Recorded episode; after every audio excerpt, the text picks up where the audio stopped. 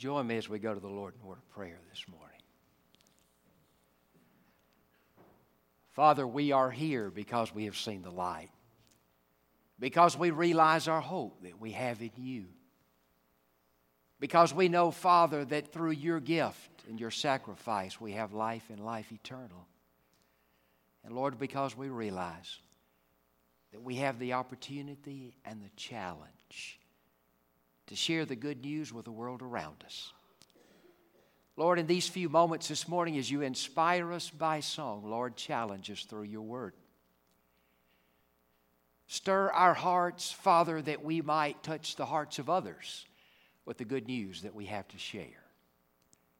Guide us in our journey as we seek to send missionaries around this world, and guide us in our efforts as we seek to represent you in the little world in which we live. We thank you, Lord, for your blessings. And we ask for your guidance this morning. In Christ's name we pray. Amen.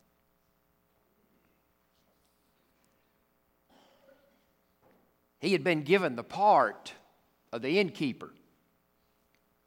He was the biggest, had the strongest voice. He was one of those kids whose voice had already changed at about 10. You, you know the picture. And so the scene began, and Mary and Joseph, they made their way, and finally they came to his door to the inn. And they knocked, and he said, There's no room in the inn. You can almost hear that loud voice from that little fella. Then he said, I say there, there's no room in the inn. Then about that time, little Mary and Joseph, they turned and they head away and he can't stand it. Because though he was big and he had a man's voice, he had the heart of an angel. And as the tears began to whelp up in his eyes in the midst of the place, he says, Oh, y'all, come on back. You can have my room. You can imagine that some said he just roared the play. But maybe the rest of them realized he made it. Compassion. What is this concept of compassion? What it, was it about Jesus that made us love him so?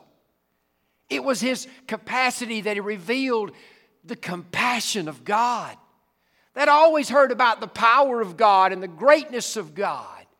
But when the Lord came to earth, God revealed a side to God that so many times everyone had missed the compassion of God the loving and the caring heart of God who moves one to action. I want to talk to you this morning about the hands and the feet of God. You see, as we take a moment and look at the compassion of Jesus, we need to stop and realize that you and I are the hands and the feet of God. And just as He revealed compassion to the world, we're to reveal compassion to the world. How do we become His hands and His feet? What do we see about him that so inspires us? I want to pick up, first of all, in the 15th chapter of Matthew. They'll put it on the screen for us. Matthew 15, verses 30 through 32. It says, Great crowds came to him, bringing the lame and the blind and the crippled and the mute and, and many others, and they laid them at his feet, and he healed them compassion of our Lord. The story goes on to tell us that finally, when Jesus had taught them on that mountainside, it had now been three days. And I want to pick up, listen as I pick up in verse 32. Jesus called his disciples to him and he said, I have compassion for these people they have already been with me three days and have nothing to eat. I do not want to send them away hungry, or they may collapse along the way. Now, you know the story as well as I do. You know how Jesus feeds them. You, you know how he takes the, the, the little bit of bread and the little bit of fish and how he multiplies it and meets their need. But I want us to think on one simple thought here Jesus saw the hungry and he cared. Our Lord always cares. In our country, eight out of 10 people are hungry, women and children. I was astounded when I read the statistics that 40% of the people that go hungry in the United States is children. Our Lord saw and cared. You know, every time we, we go to the mall to buy something, there's somebody out there with a kettle doing their service. Sometimes you need to stop and think, you know, where's that going? What kind of needs that going to meet? I have to be reminded from time to time Jesus sees the hungry and he cares. I'll be honest with you, I don't have a lot of patience with a grown man that won't work. But I can't stand to see a kid go hungry, can you? Jesus had compassion. Jesus saw the hungry and he cared. Jesus saw the hurting in the book of Luke in the seventh chapter. Just a couple of quick illustrations before we move forward this morning. In the seventh chapter of the book of Luke, Jesus is coming into town. A funeral procession is going on. The story tells us that the woman here had just lost her only son. Her husband's already dead and gone. And this is the only person in the world she has left. Verse 13 of the seventh chapter. When the Lord saw her, his heart went out to her. The word is, he had compassion. You know the story. Jesus took her hand, took that child's, that young man's hand, and told him, Arise, and he came back to life. Jesus saw the hurting and was touched. Now, you and I can't do that, but we can touch the hurting. We can reach out to people who have a need and touch their life and care. Teenagers, I'm going to tell you something. There are kids at school that are hurting. Nobody likes them, nobody notices them, nobody cares about them. They are a square peg in a round world, and they are hurting. And maybe the most Christian and Christ like thing you can do is to show compassion. You don't have to make them your best friend, but sometimes just to be nice to the person that feels like nobody cares is one of the most Christ like things we can do. Jesus saw the hurting and he reached out and he touched when Jesus saw the outcast.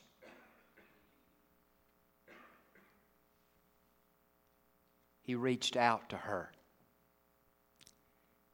It was the, close to the end of our Lord's ministry, and he had to go north. They never went through Samaria when they went north because that's where the Samaritans lived, and they didn't like them. It was unusual. They would go all the way around Samaria, out of their way, and then go north. Jesus turned and looked at his disciples, and the term in the language literally said, I must needs go through Samaria.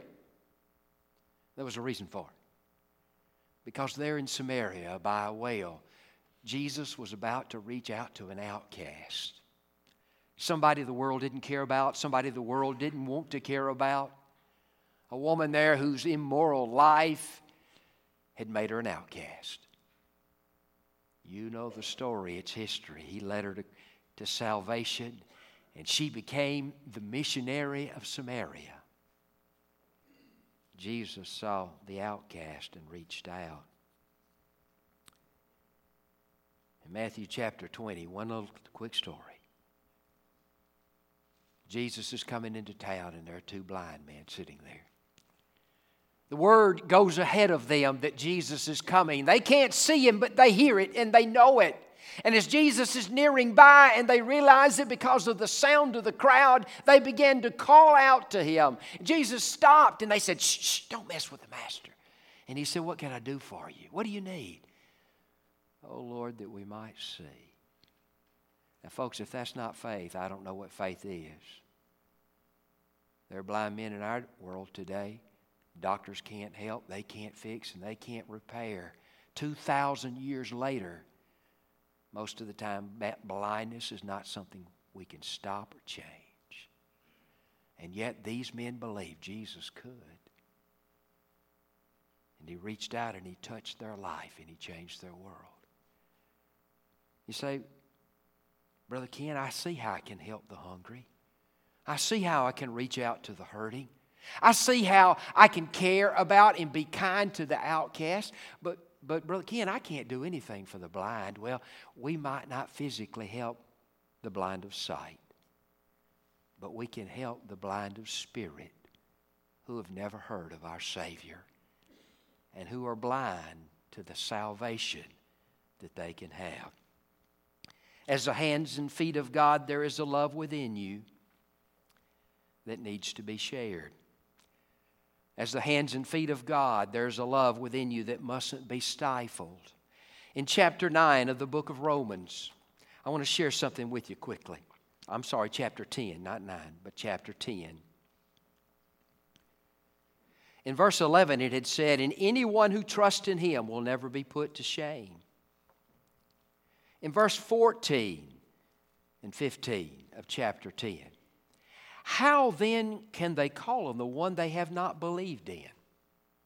And how can they believe in the one in whom they have not heard? And how can they hear without someone preaching or sharing with them? And how can they preach unless they are sent? As it is written, how beautiful are the feet of those who bring the good news. Have you ever seen a pretty set of feet? Have you?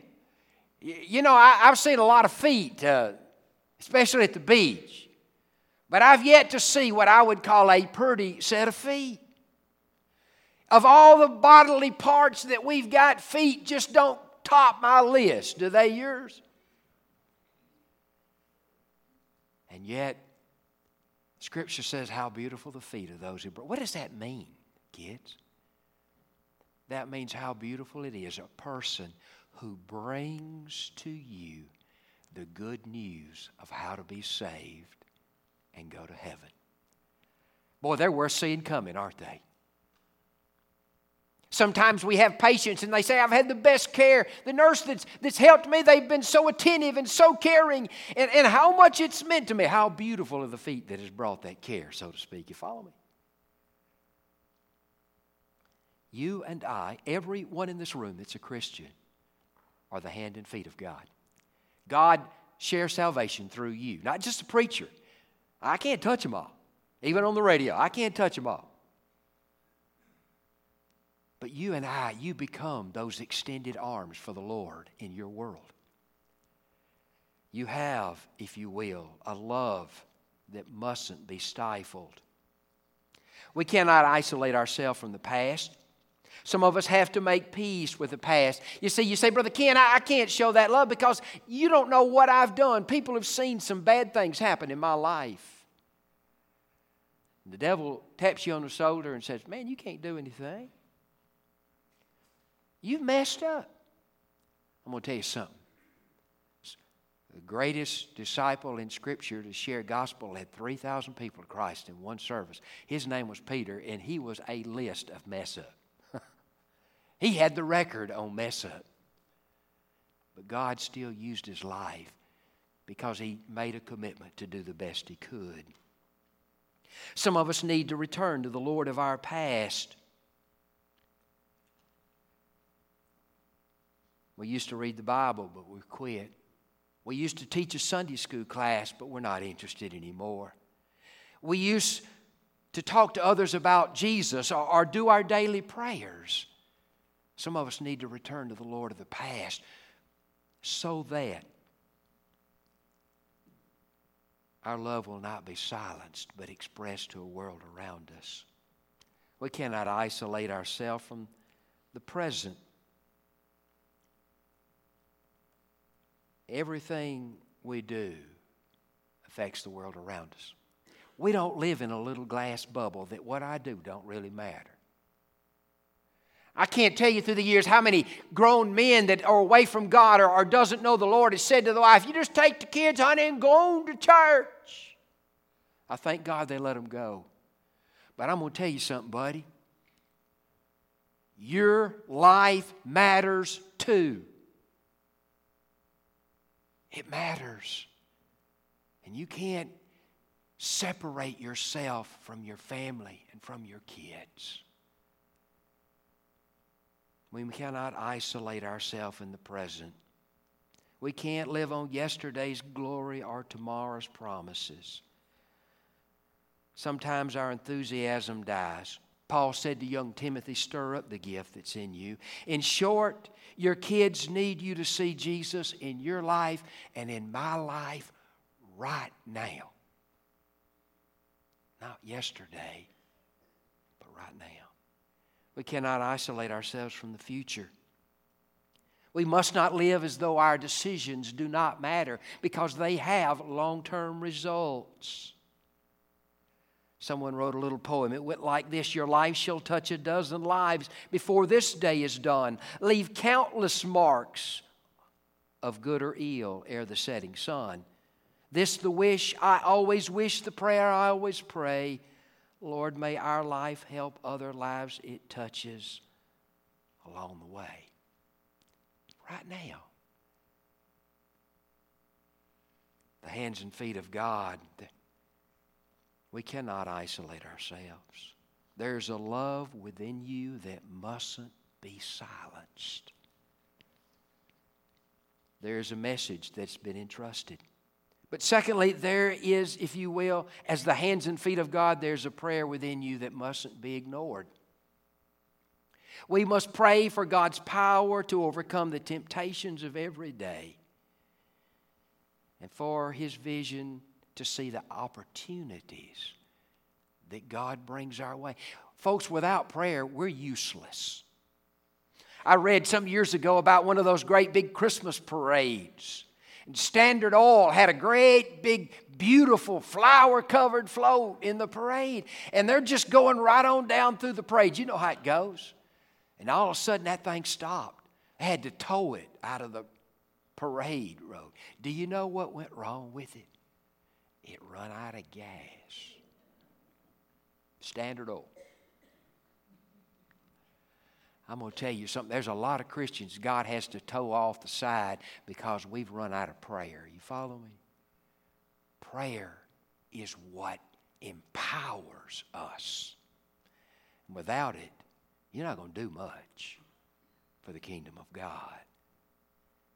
James says, You have not because you ask not. Most of our poverty, both spiritually and morally, is a result of prayerlessness. We are not prepared for daily life. We step on the battlefield of life prayerless and unprepared for what Satan will throw our way. We need God's help. We can't do it on our own. As the hands and feet of God, there is a prayer within you that mustn't, mustn't be ignored. A nightmare struck him couldn't sleep. It was horrible. He was just driving the car when a little kid ran out in front of him and he hit it. Would that wake you up in the middle of the night? It'd wake me up. He tried to go back to sleep and he couldn't. He did what he had learned to do in his Christian life. He knelt beside the side of his bed and he said, God, I don't know why this has troubled me so much. I don't know why this nightmare is bothering me so bad. But oh Lord, please don't let this become a reality. And he talks to God and he asks God. A couple of days later, he's driving in the carpool. They headed down a city street, him and three of his riders going to work. As they're going down that little city street, they're on the way to work, they're talking, carrying on like all of all do in carpools. If you've ever rode in one of those things. And all of a sudden he just slams on the brakes. Passengers are kind of thrown forward. They're shocked. They're angry. They're frustrated. There's nothing there. And at just about the time they get ready to chew on him for bad driving, little toddler wanders out in the street right in front of the car where it just stopped. Mother grabs it by the arm and carries it back. He says, I will know all of my life. I will remember all of my life when the Holy Spirit of God convicted my heart. Hit the brakes. God had answered his prayer. There are battles which you and I will fight every day. There are premonitions sometimes God gives us, and when they come, folks, we better get up and get on our knees and talk to God because He's trying to prepare us for a battle that lays ahead. As the hands and feet of God, there's a prayer within you mustn't be ignored. We need to get in the habit of believers in just putting today and tomorrow in the hands of God. It don't have to be an hour. It may be 45 seconds, but talk to God about it. For you are the hands and feet of God, and there are things God wants to do in your life and through your life.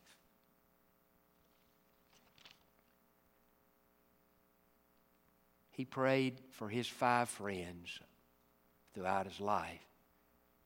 One he prayed for for five years before he became a believer.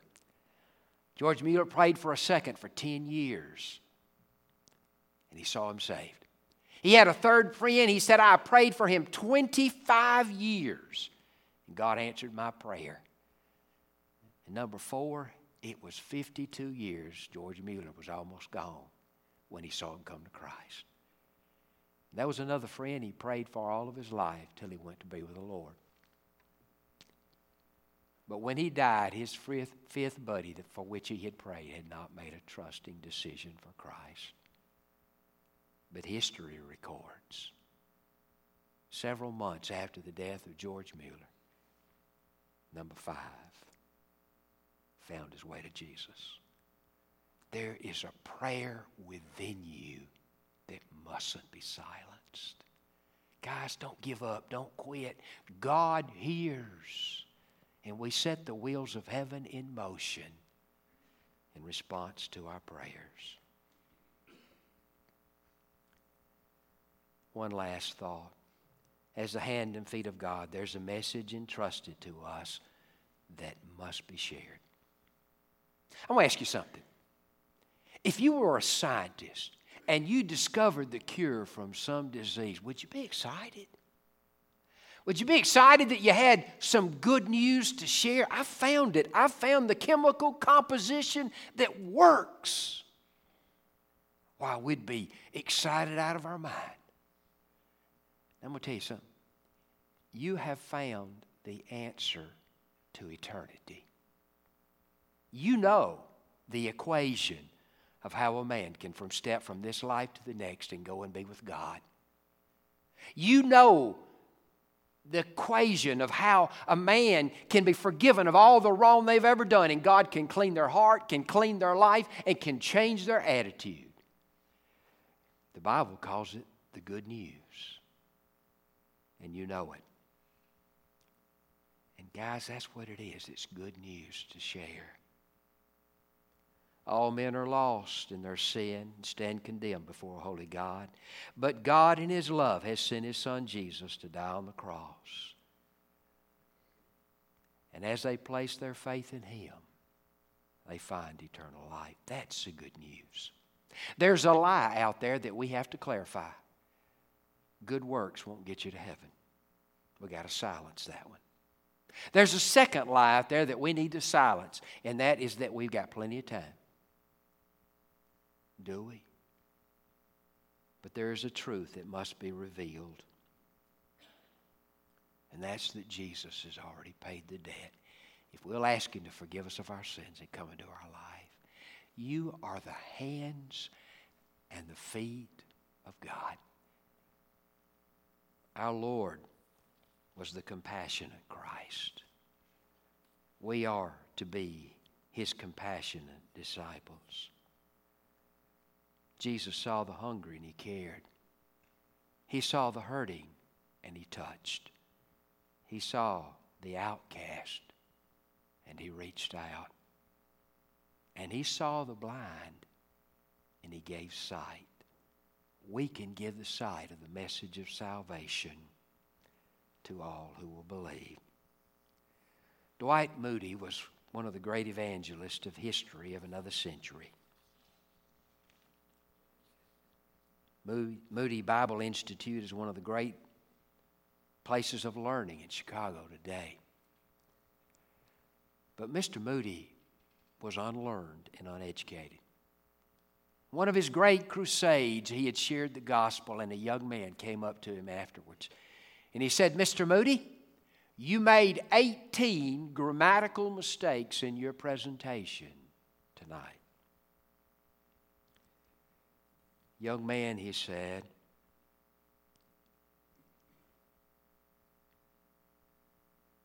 I have used tonight all the grammar I know for Jesus. Have you?